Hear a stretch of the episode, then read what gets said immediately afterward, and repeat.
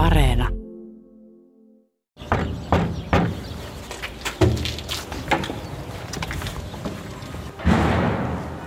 Tervetuloa. Terve Lisa. Moi. Mika Salmisen, THLn ja Maskipakon nimeen olen tehnyt syntiä. Toivo, mä oon ollut bileissä ja nähnyt mun vanhempia korona-aikana. Onko sä langennut niin sanotulta kaidalta koronapolulta? Olen langennut ja sanon sen nyt avoimesti, että olen langennut Turkuun ja Hämeenlinnaan saakka. Viime, vuoden maaliskuussa kävin Turussa ja viime vuoden elokuussa kävin Hämeenlinnassa, vaikkei olisi pitänyt. Viikonloppuna Yle kartotti suomalaisten maskin käyttötapoja, josta paljastui, että 94 prosenttia suomalaisista käyttää maskia tietoisesti väärin. Me haluttiin tietenkin tietää, että mitä muuta ihmiset tekee vastoin koronaohjeistuksia. Tänään me siis kerrotaan teille koronarikkomuksista, synneistä, lankeemuksista, you name it. Me koottiin meidän Instasta ja Ylen nettisivuilta kuulijoiden koronarikkomuksia ja tässä jaksossa ei ole tarkoitus antaa niitä anteeksi. Vertaistukea kyllä tarjoillaan. Me ollaan siis nyt Kallion kirkossa ja meidän seurana on täällä pappi ja podcastiontaja Viisa Viljamaa, joka kohtaa tietysti usein ihmisiä, jotka kiereskelee moraalisten rikkomusten taakka rinnassaan. Viisan kanssa puidaan tällaista, mikä saa ihmiset tekemään vastoin suosituksia. Viisa, ootko sä itse rikkonut koronarajoituksia? Tuntuuko susta pahalta? Olen rikkonut vastoin joitakin rajoituksia tietoisesti. Ne ei tunnu oikeastaan niin pahalta, mutta pahalta tuntuu monien ihmisten puolesta tällä hetkellä noin niin kuin yleisellä tasolla. Tästä me siis puhutaan tänään. Mä oon Marjukka Mattila. Ja mun nimeni on Toivo Haimi. Ja nyt takaisin Pasiaan.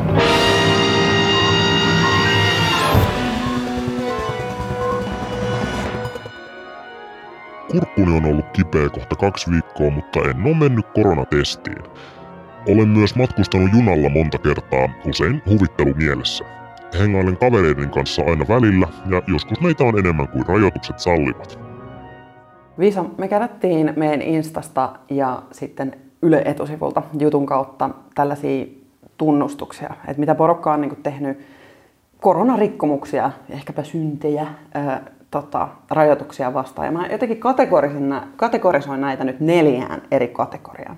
Ensimmäinen syntityyppi oli tämmöinen, ihmiset rikkoivat rajoja esimerkiksi rakkauden löytämiseen tai seksiin. Eli niin käytiin treffeillä, käytiin jonkun seksikumppanin jonkun kaverin luona ja niin kuin seurusteltiin, jotta saatiin olla yhte, yh, niin kuin yhdessä. Mitä sä oot mieltä? Löytyykö tähän niin moraalinen pohja tehdä tämmöistä? No se ei varmaan ole mun onneksi hyväksynnästä tai kieltämisestä kiinni. Tuo on hyvä näkökulma. Tässä niin kuin huomaa ehkä sen, että miten niin kuin hyvin eri tavalla ihmiset, jotka on tosi erilaisissa tilanteissa, niin, niin, niin toi on kulma, jota esimerkiksi näin perheellisenä ihmisenä ei ole itse paljon tullut ajateltua. Että, että siinä mielessä tämä aika nostaa hyvin esiin tämmöisiä niin kuin eri, eri ihmisryhmien tai eri elämäntilanteissa olevien ihmisten välisiä, välisiä eroja. Tästä tuli myös paljon sellaista, niin kuin, että ei halua olla yksin. Niin joo, kyllä se varmaan on näkynyt ehkä muissakin tilanteissa, että nythän jos mietitään, että ollaan pohdittu sitä, että voiko esimerkiksi liikkumista rajoittaa ja, ja me ajatellaan, että Helsingissä vaikka puolet noin tällä hetkellä on yksi asuvia ihmisiä, niin tarkoittaako se heidän osalta sitä, että ei voi nähdä ketään ja, ja, ja näin, että yksinäisyys on aika jäytävä tunne pitkäkestoisena ja, ja me nähdään se, että, että esimerkiksi ikäihmiset kokee paljon tällä hetkellä noin niin kuin muutenkin yksinäisyyttä, mutta varmaan korostetusti vielä tämän kuluneen vuoden aikana ja, ja siihen samaa jotenkin sarjaa on sitten noussut varmasti opiskelijat ja, ja monet muut yksin elävät. Mm. Mulle tulee mieleen sellainen ajatus, että ei lääke saa olla pahempi kuin itse tauti. Että jos niin kuin koronaturvallisuuden nimissä eristäydytään täysin ja sitten vaikka suljetaan sosiaaliset kontaktit pois elämästä, niin sillähän saattaa olla yhtä pahoja seurauksia kuin sitten niin COVID-19. En, en tosin ole lääkäri, vaan ihan mutulla vedän tässä. Mm. Mä itse ehkä ajattelisin, että voisiko tuossa kuitenkin ajatella, että ihminenhän jotenkin kestää semmoisia koviakin stressitilanteita tai, tai haastavia aikoja, jos hän tietää suunnilleen kauan se kestää. Et, et mä niin ajattelen, että et varmaan niin yksi haaste tänä, tässä vuodessa on ollut semmoinen jatkuva epävarmuus ikään kuin, että viime keväänä mä ajattelin, että jotenkin varmaan ehkä laajemmin ihmiset niin pystyy ajattelemaan, että no nyt vedetään tämä kolme viikkoa niin ikään kuin ihan täysillä mm. ja sitten sit niin kuin helpottaa. Ja nyt, nyt tilanne taas on ollut niin kuin sillä, että se on erilaisia tavallaan rajoituksia päällä koko ajan, mm. niin, niin mä ajattelen, että ehkä tämmöiseen lyhytkestoisempaan tempaukseen ikään kuin, että nyt hoidetaan tämä tautitilanne niin kuin tosi hyväksi, vaikka nyt kolmes, neljäs viikossa, niin ehkä siihen olisi varmaan varsinkin aikaisemmin löytynyt vielä semmoista yhteistä mm. motivaatioa ja intoa. Olen ollut kaksi kertaa karanteenissa, joiden molempien aikana olen nähnyt naapureitani ja muita karanteenissa olleita. Tietysti samalla porukalla ja pienessä piirissä, koska eihän nyt kukaan voi olettaa, että yksinäinen ihminen on neljä viikkoa yksin neljän seinän sisällä. Karanteeniohjeet ovat aika epätasa-arvoiset yksin asuville. Perheellisen muu perhe saa käydä normaalisti harrastuksessa, kaupassa, töissä ynnä muussa, mutta yksinäisille ei ole määritetty tiettyä henkilömäärää, joiden kanssa voi olla tekemisessä. Normaali ihminen, kuten minä, joka liikun, harrastan ja olen osa isoa yhteisöä, ei tullut kuuloonkaan, että pystyisin koko aika olemaan vain kotona yksikseni. Jos olisi sakot tullut, niin olisin mennyt mieluummin sen protestiksi linnaan istumaan kuin maksanut satasia. Yksi, mikä toistui jatkuvasti näissä tunnustuksissa, oli se, että maskia käytettiin vaan näön vuoksi, säilytettiin ehkä jossain auton hanskalokerossa tai taskun perällä, ja samaa paperista maskia käytettiin siis useita kertoja. Yksikin tunnustus oli sellainen, että oli omisti vain yhden maskin ja käyttänyt sitä kuukausitolkulla. Mulle tuli näistä vähän sellainen tunne, että tästä maskia käytetään näön vuoksi. Voiko tämmöistä niin kuin antaa anteeksi? Voi, miten tämmöinen ihminen voi niin kuin perustella tällaista tekoa itselleen?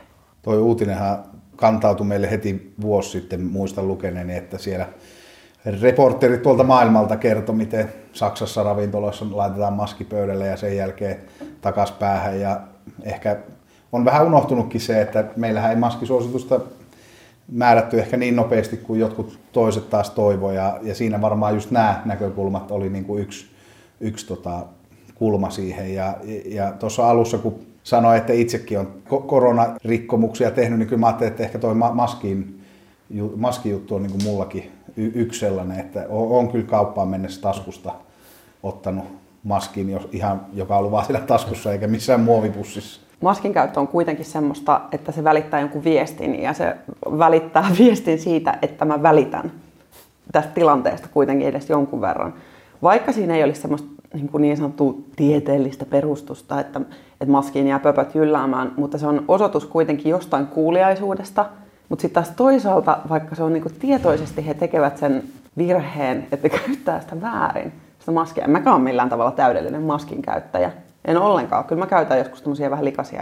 Mutta Mistä tämä teille kertoo? Toi, että käyttää samaa maskia, niin sehän on siis semmoinen rike, josta on vaikeaa, lähes mahdotonta jäädä kiinni. Mm-hmm. Et ei kukaan käy, käy kaupan kassalla tai kadulla pysäyttämään ja sanoo, että seis, onko niin kuin ihan fresh maski naamalla vai että ootko käyttänyt tätä aikaisemmin, niin siksi sitä tehdään. Sama homma kuin punaisia päin kävelemisessä. Et jos siitä ei aiheutu, aiheudu mitään niin kuin välitöntä vaaraa kenellekään eikä liikenneturvallisuus siitä liiemmin kärsi, niin kyllä ihmiset sitä tekee.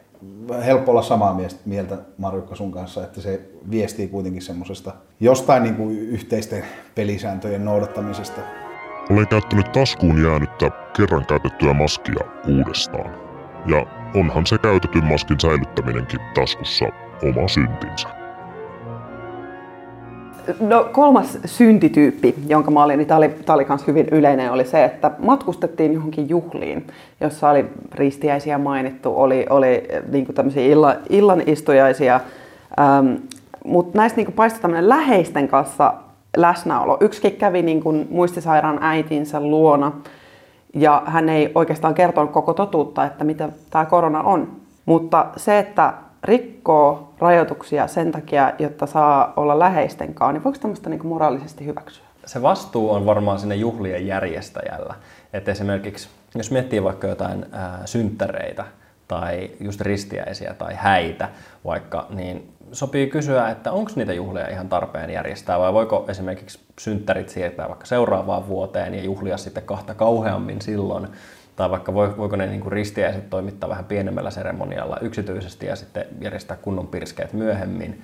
Että tota, kyllä mun mielestä siinä on, on sen järjestäjän katsottava itseään peiliin, että, että kannattaako minun järjestää vaikka nämä häät just nyt keskellä kulkutautia? Mä sanoisin, että häät kannattaa ehdottomasti järjestää, mutta just se, että ne on niin kuin, rajoitusten mukaiset, niin on, on tärkeää. Kyllä mä näen, että tai jotenkin mä ajattelen, että uhrauksia myös sen eteen ja, ja toisaalta elämä ei ole myöskään pysähtynyt, että, että halutaan järjestää ristiäisiä, halutaan järje, mennä naimisiin. Rakkaus ei, ei välttämättä kysy, kysy aikaa ja ehkä silloin jossain tapauksessa niin kuin oman työn kannalta mä ajattelen, että se fokus on niin kuin kiinnittynyt myös sit ehkä jotenkin siihen oleelliseen, että ne puitteet ei luokkaa sitä juhlaa, vaan, vaan se, että ihmiset esimerkiksi sinetöi tai lupautuu toisille avioliitossa, niin se ikään kuin ehkä nousee sitten enemmän esiin siitä ja, ja, ja näin. Mä itse ajattelen, että tässä mulla on niin kuin haastavinta ehkä löytää sitä ymmärrystä, että, että tavallaan siinähän puhtaasti on kysymys siitä, että ajattelee, että,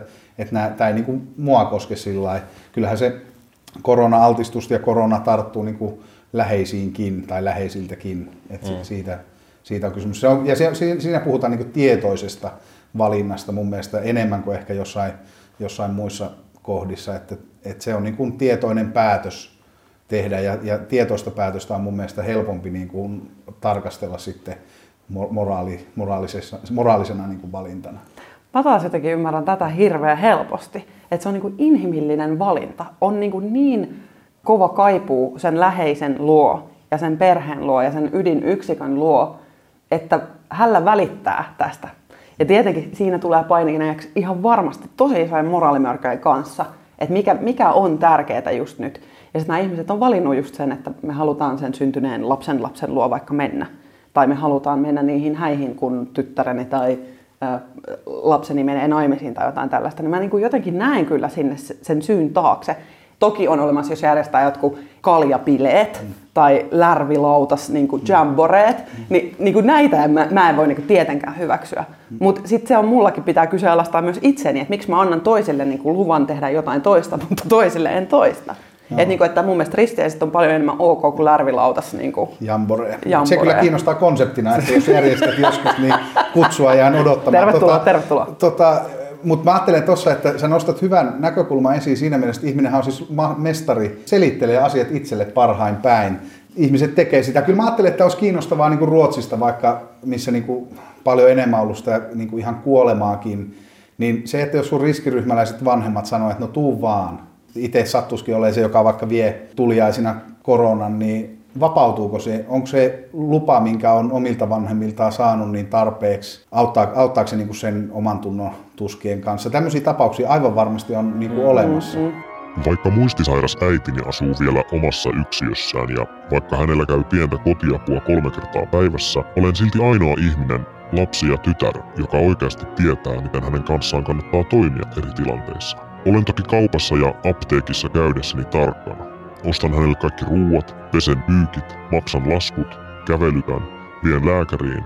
Hän lukee vielä Helsingin Sanomien paperilehteä ja on joltisenkin perillä koronasta, mutta muistisairautensa vuoksi hän ei muistaisi, miksi en halaisi häntä niin kuin olen jo vuosia häntä tervehtinyt ja hyvästellyt. Niinpä olen tehnyt koko ajan kaiken samoin kuin ennenkin, vaikka hän on jo 87-vuotias. Halaan äitiä tervehtiessäni ja hyvästellessäni. Kävelytän häntä ulkona käsikynkässä. En käytä hänen luonaan maskia, sillä hänen toinen korvansa on kuuro ja häntä auttaa kovasti, kun hän näkee ihmisen suun liikkeet puhuessa. Olen ajatellut, että vaikka hän ei luultavasti pienenä ja hentona ihmisenä selviytyisi koronasta, jos minä sen hänen vahingossa ja huomaamattani tartuttaisin, niin hänen elämänsä viimeiset kuukaudet ovat nyt joka tapauksessa olleet hyvät ja läheiset. Tässä kun on puhuttu siitä, että, että, että kenen se vastuu sitten loppujen lopuksi on näistä koronasyntien välttämiseksi, niin, niin mä haluaisin kysyä, että onko se jokaisen omilla harteilla vai onko se yhteisön yhteisen, yhteinen asia? Et, äh, ollaanko me jotenkin yhteisesti vastuussa toistemme niin sanotusta synneistä tämmöisessä pandemiatilanteessa? No mä en ehkä näe sitä sillä tavalla, että onko mä vastuussa siitä, että jos joku käyttää maskia huonosti. Se asia, minkä tuosta niin voi nostaa esiin, on mun mielestä se, että kyllähän meillä niin yksilön tavoitteet ja arvot tällä hetkellä kohoaa niin yhteisön tavoitteiden ja, ja ehkä niin kuin toiveiden yläpuolelle aika usein. Mä en osaa sanoa siihen niin kuin välttämättä, mikä on niin kuin oikein tai väärin sinänsä, mutta mä ajattelen, että, että kyllä ihminen kuitenkin hyötyy siitä, jos yhteisö voi hyvin, niin ehkä siinä voisi välillä niin kuin tarkastaa sitä, niitä omia, omia tapoja tehdä asioita tai suhtautua asioihin niin kuin nimenomaan jossain vähän laajemmassa kontekstissa. Mm. Ja mä mietin tämmöistä hypoteettista skenaariota. Äh, jos, jos kävisi esimerkiksi sillä tavalla, että, että kaverit pyytää, jos, jos yökerhot olisi auki ja kaverit pyytää vaikka lauantai-iltana, että, että lähdetään, lähdetään bailaamaan jonnekin, tota, missä musiikki soi ja viuna virtaa, niin tota, ja sitten sieltä päätyy sitten tautiryppääseen, niin kenen se vastuu siinä on? Että onko se niille ihmisille, jotka lähti sinne tota, bailaamaan? Onko se sillä firmalla, joka omistaa sen yökerhon, että tota, päätti pitää sen auki? Vai onko se vastuu on maan hallituksella, joka ei pistänyt ravintoloita kiinni? Mun mielestä tuossa on vähän niin kuin vaikea toi, että koska sitten me voitaisiin puhua jostain ihan mistä muustakin vaan pahan tekemisestä. Mutta mun mielestä se on hyvä keskustelu. Mutta silleen, että jos sä käyt pidä potkaisemassa tehdä. koiraa kadulla, niin oliko se sen koiran vika, kun se oli siihen joku taluttanut? ei.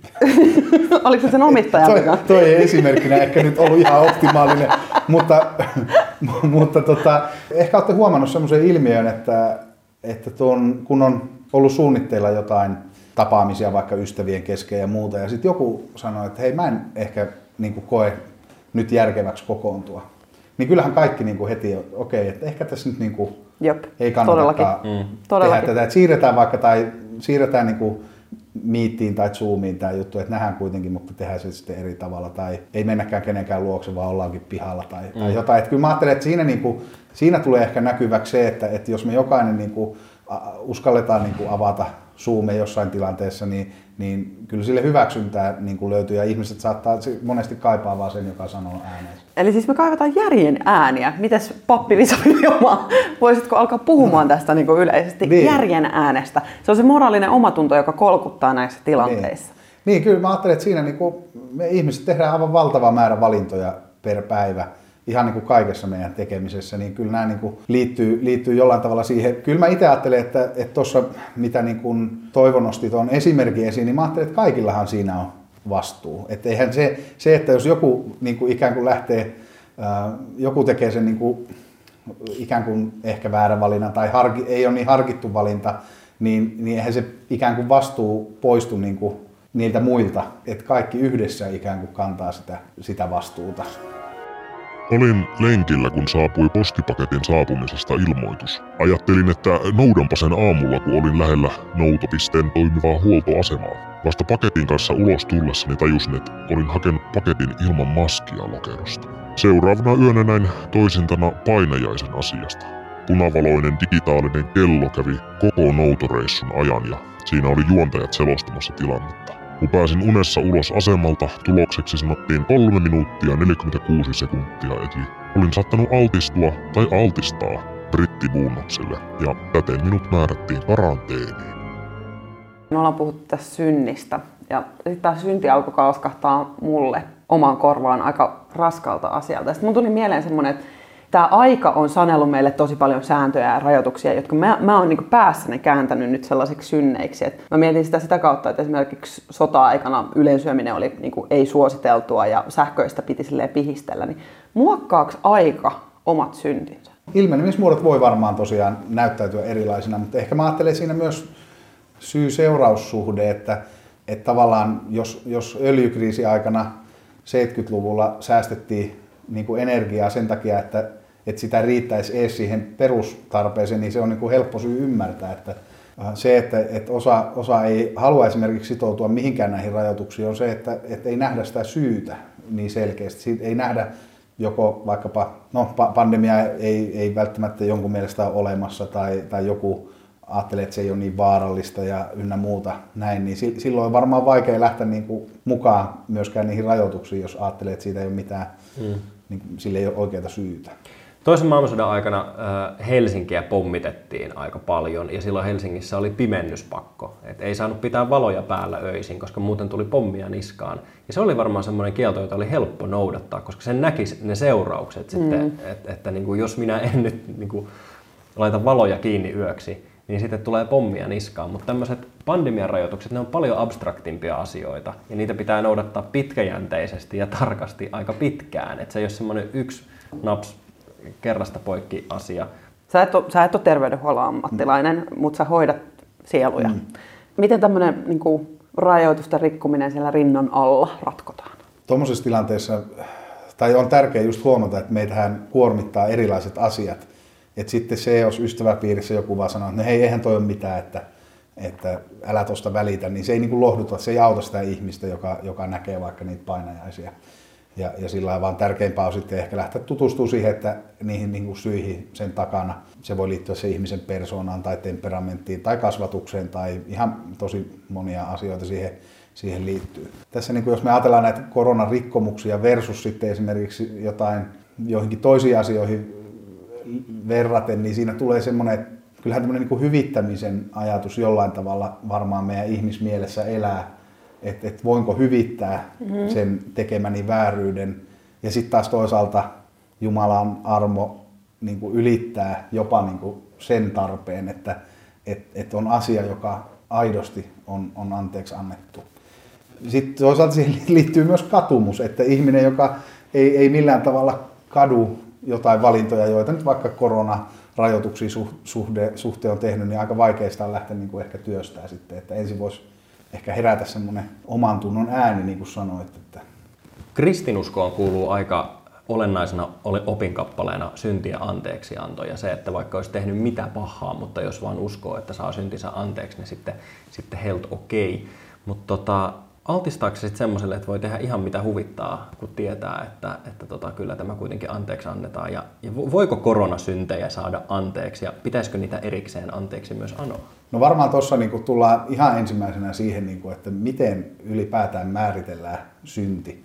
Se on varmaan niin tärkeä kysymys. Ja siinä on hirveän isoja painotuseroja sitten vaikka isojen kirkkojenkin välillä. Ja mä ajattelisin jotenkin, että, että Jumalan tahto meitä kohtaan on, on hyvä ja, ja rakkaudellinen. Ja, ja sitten se synti on tavallaan sitä, mikä erottaa meitä siitä niin kuin rakkaudellisesta ja hyvästä. Ja, ja usein siihen niin kuin ehkä jollain tavalla liittyy myös niin kuin se tietoisuus siitä, että mitä tekee, niin onko se väärin vai ei. Synti ei ole, niin kuin jossain oli määritelty koronasyntien tiimoilta, just se, että se on anteeksi antamatonta.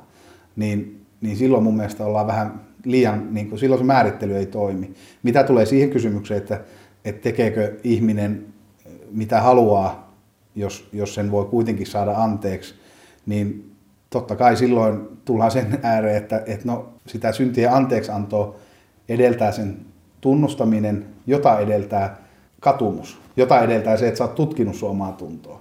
Niin, niin tavallaan sä et voi hypätä niiden askeleiden yli suoraan sinne anteeksiantoon. Varmasti on koronaan liittyviä asioita, jotka on syntiä. Siis ne, ne rikkoo meidän yhteyttä Jumalaan, ne rikkoo meidän yhteyttä toisiin ihmisiin sen takia, että me ei, niin kuin, me ei ajatella toisista rakkaudesta. Siis rakkaus ei lisäänny niiden meidän tekojen seurauksena. Sekin voisi olla jonkunlainen määritelmä. Viisan podcastia ja Viisa Kalliosta voi kuunnella Spotifysta, eikö vaan? Kyllä, nyt on ollut vähän tämmöinen hiljaisempi kausi tässä, mutta samoin tekemisiä kannattaa seurata Instagramista. Mikä sun nikki on? At Visapos. Kiitti. Kiitos.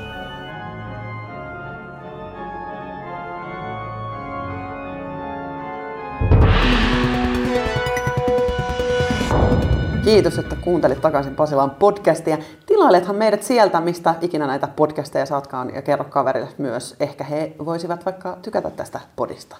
Seuraa myös meidän instatiliä at Yle takaisin Pasilaan, jahka synnin tekemiseltäsi ehdit. Kerro meille myös WhatsAppissa, ahdistaako sua tämmöinen rajoitteiden rikkominen? Ootko keksinyt jonkun tavan antaa itsellesi anteeksi nämä rikkomukset? Numero tänne meille WhatsAppilla on 044 421 4823. Moikka! Moi moi! Niin, hyvät kuuntelijat, minkä opimme tästä?